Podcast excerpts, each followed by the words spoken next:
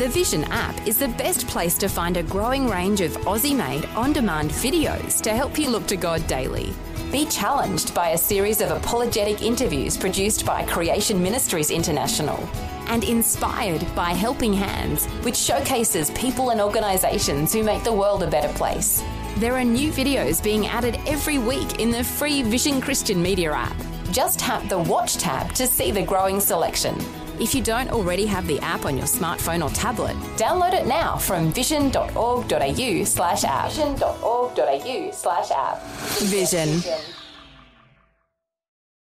Jesus said, "If you hold to my teachings, you are really my disciples.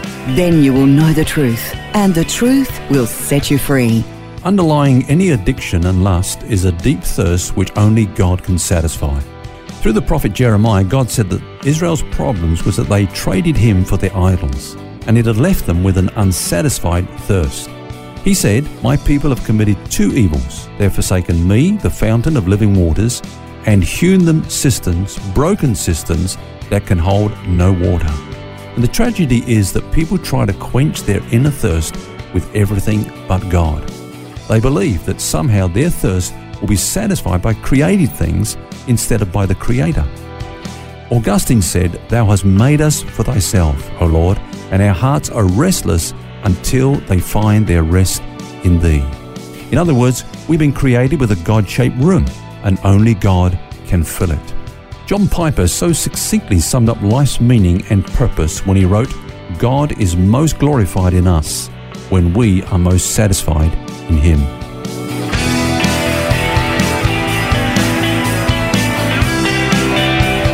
This is Set Free with Ken Legg. Welcome to Set Free with Ken Legg, and I'm Phil Edwards, and this week we're looking at the subject of addictive behaviour.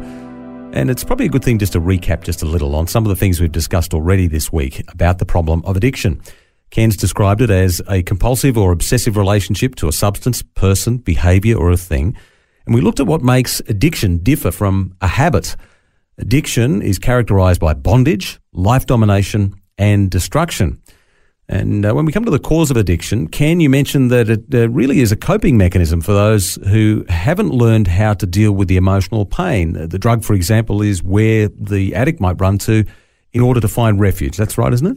Yes. Um, anyone who hasn't learned to be emotionally connected is a candidate for addiction of one kind or another, be it mm. drugs, alcohol, porn, being driven to achieve through work or ministry, et cetera. So those who minister to people with addictive behavioural problems would normally seek to remedy that lack of emotional connectedness.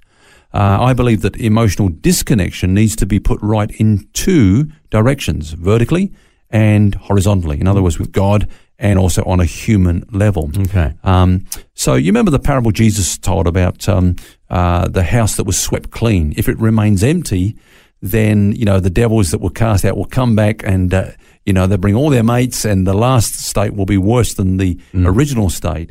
Now, I believe that that's really a reference to the fact that, you know, it's one thing to get free of addictive behavior or, or substances.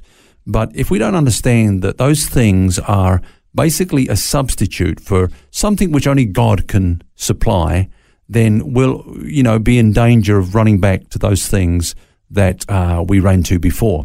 Is Jesus saying here when he talks about, you know, the house being swept clean and if it's left empty, that it should actually be uh, an addiction to Jesus that, that is the thing that replaces the addiction that we've, you know, tossed out, if you like, we've swept out?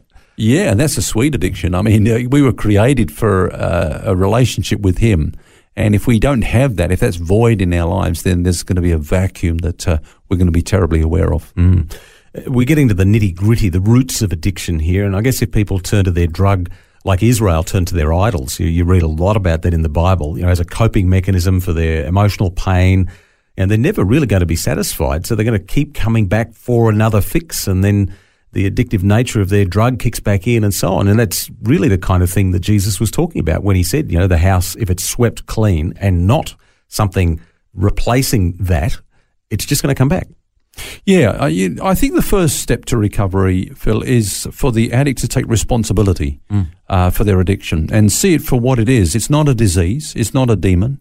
Uh, it's not a, the result of some hereditary roots and, you know, all the other things that we kind of look to.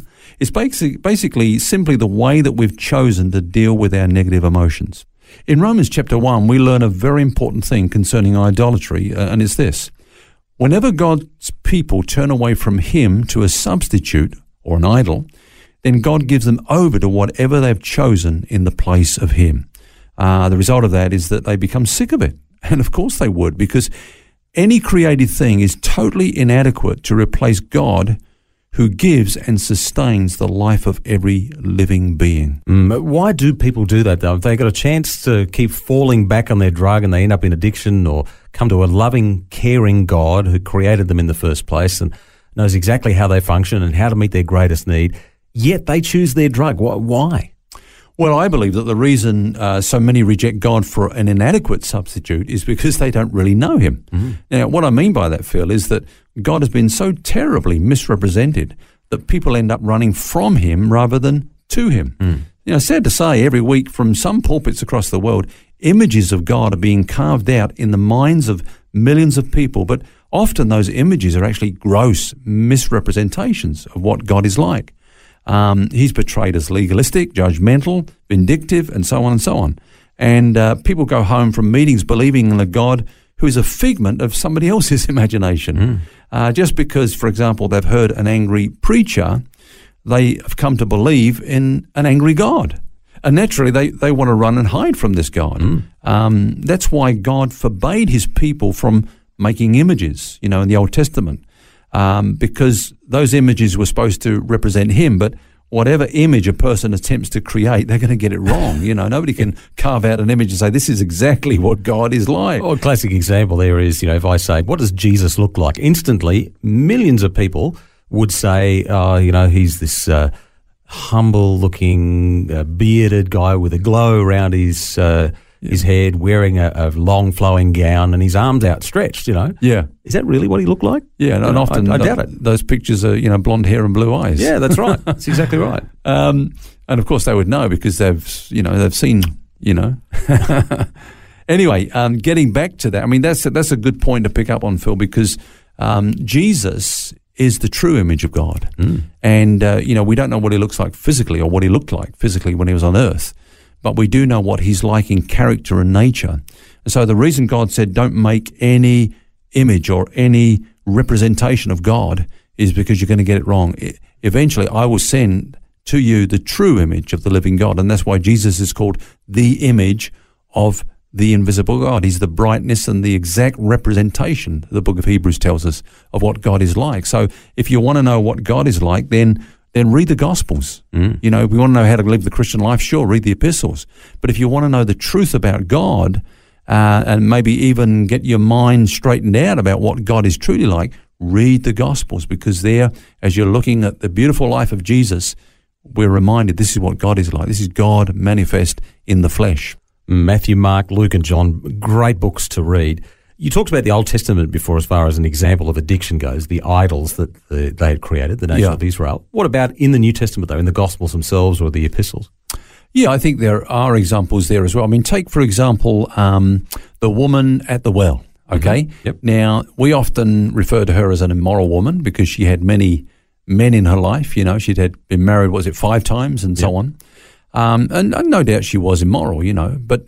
But that wasn't actually her problem. That's not the problem that Jesus addressed. He, in fact, he spoke of her as being thirsty rather than immoral. Mm. And her thirst, her addiction led to her sinful behavior and lifestyle. But she was a very thirsty woman. She was trying to find in relationship that which only God can offer. And I think that's the reason why a lot of people get into addictive problems, is that they're trying to find in those things, those behavioral patterns or those substances, something which really only God can give. And, uh, you know, he said to her, look, you if you drink this water, you'll keep coming back. You, you'll, you'll always be thirsty. But if you drink the water that I give, you will never thirst again. And, of course, he was speaking about that spiritual water, which he can give to all of us that are thirsty. And really, that's the ultimate answer, isn't it, for any of the struggles that we might have, the addictions that we might have, the temptations that we have. is to drink of that water of Christ. Yes, I mean, uh, you know, there are many pleasures in life, but sometimes we look in those pleasures for things which only God can supply. Yeah. And we get disappointed and we want more and more, and we end up, you know, going into overdose on those things. Uh, but Jesus said, if you come to me, I will give you living water and you will never thirst again.